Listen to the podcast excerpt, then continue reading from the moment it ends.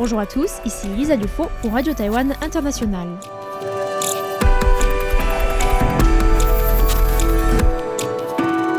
C'est l'heure de la revue Asie-Pacifique, une sélection de sujets d'actualité alternée d'émissions thématiques sur l'Asie-Pacifique.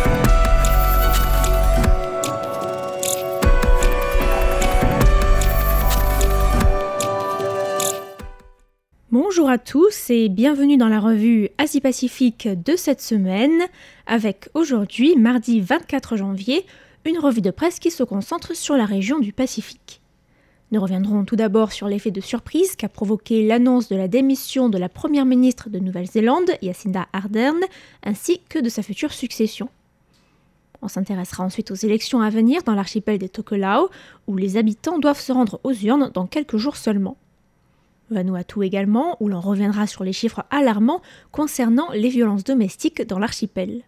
Et enfin, je vous propose de nous rendre dans le 50e État des États-Unis, à Hawaï, où ont eu lieu les funérailles de celle qui était connue localement comme la dernière princesse de Hawaï. En Nouvelle-Zélande, la première ministre travailliste Jacinda Ardern a surpris en annonçant sa démission jeudi dernier après cinq ans et demi à la tête du gouvernement.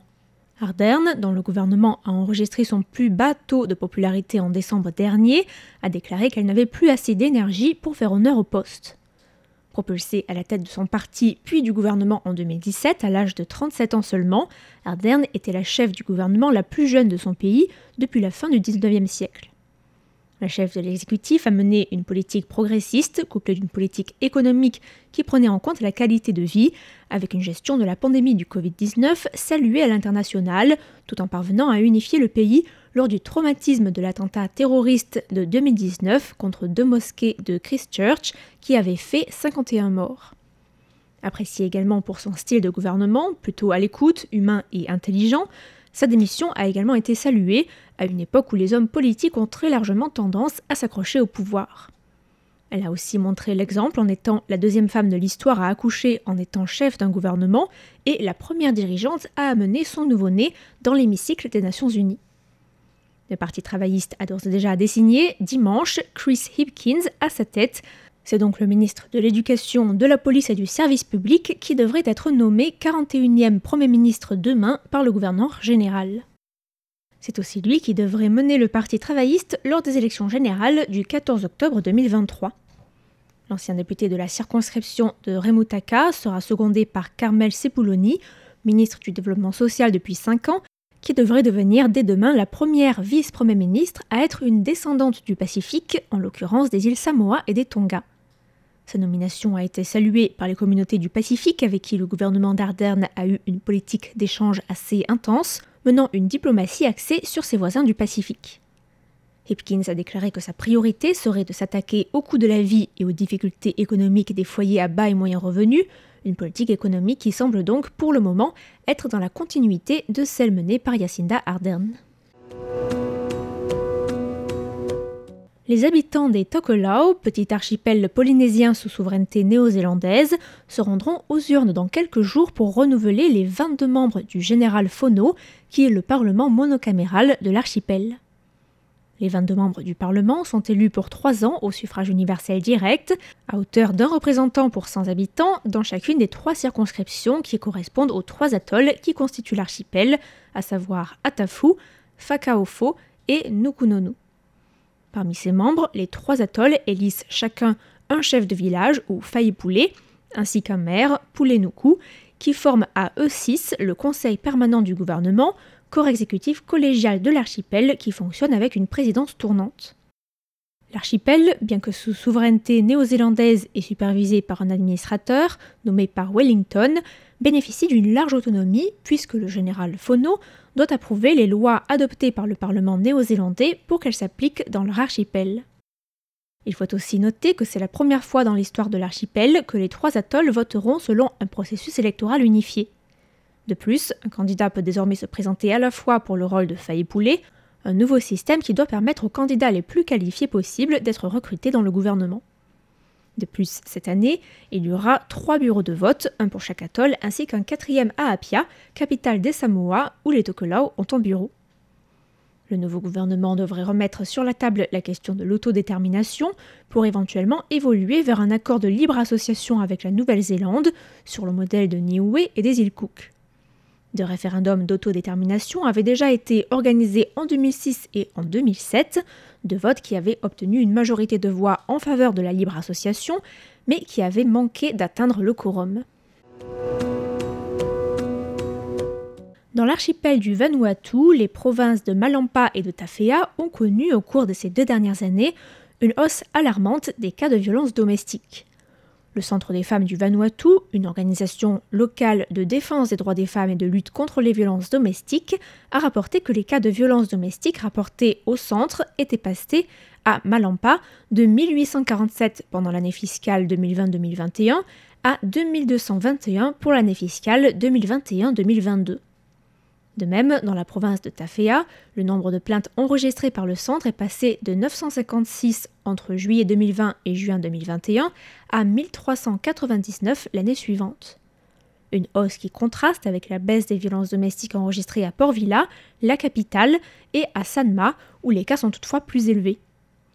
Le quotidien Nivanuatu de Daily Post cite la coordinatrice du centre qui explique que beaucoup de travail de sensibilisation et de prévention ont été faits à Malampa et à Tafea ces dernières années par le centre ainsi que par d'autres agences mandatées par le ministère de la Justice, ce qui explique que la parole se libère et que le nombre de plaintes soit en hausse. Selon les chiffres de la base de données mondiale sur la violence à l'égard des femmes des Nations Unies, le Vanuatu se situe vers le bas du classement à la 141e place, dans le classement de l'indice mondial de l'écart entre les genres qui évalue les pays sur la façon dont sont réparties les ressources et les opportunités entre les hommes et les femmes, en se basant sur des critères de santé, d'éducation, de politique et d'économie. Ainsi, ce sont 60% des femmes âgées entre 15 et 49 ans qui ont subi des violences physiques et ou sexuelles de la part de leur partenaire au moins une fois dans leur vie, dans l'archipel du Vanuatu, tandis que ces mêmes femmes sont 44% à avoir subi de telles violences dans les 12 derniers mois. Hier ont eu lieu à l'ancien palais royal d'Honolulu, sur la principale île de l'archipel d'Hawaï, une cérémonie funéraire privée pour celle qui était considérée par une partie de la population locale comme la dernière princesse d'Hawaï. Abigail Kinoiki Kekaolike Kawa Nanakawa, descendante d'Ali'i Kaumuali, dernière souverain de Kauai, est décédée en décembre dernier à l'âge de 96 ans de complications d'un AVC survenu en 2017. Ce sont quelques 1600 personnes qui ont fait la queue devant le palais d'Iolani,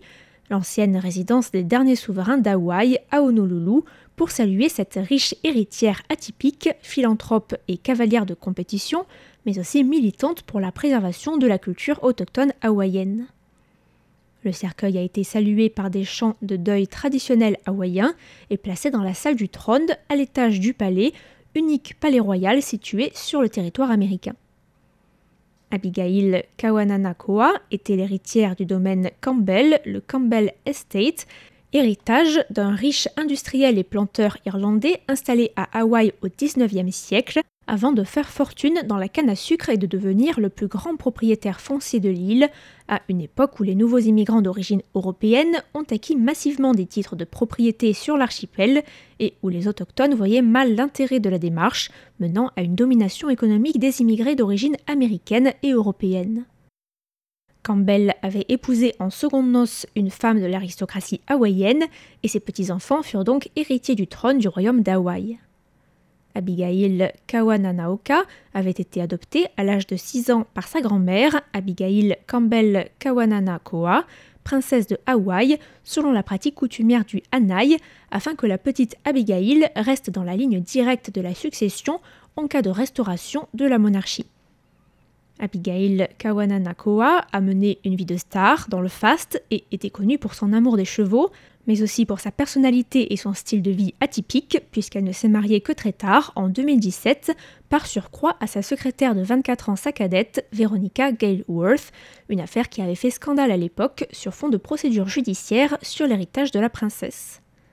Son avocat licencié avait réussi à faire reconnaître un abus de faiblesse de la part de Veronica Galeworth et à invalider le testament qui léguait 40 millions de dollars et ses possessions à cette dernière. Mais Abigail Kawananakoa était aussi connue pour son implication dans la préservation de la culture autochtone hawaïenne. Elle avait notamment créé en 2001 une fondation à son nom dotée de 100 millions de dollars pour la culture hawaïenne et avait travaillé à faire rénover le palais d'Iolani, construit par son arrière-grand-oncle adoptif, le roi David Kalakaua. Elle avait également soutenu le mouvement contestataire engagé depuis 2014 dans l'archipel contre la construction d'un grand télescope de 30 mètres sur le Mauna Kea, un volcan endormi considéré comme le plus sacré dans la culture et la religion autochtone hawaïenne.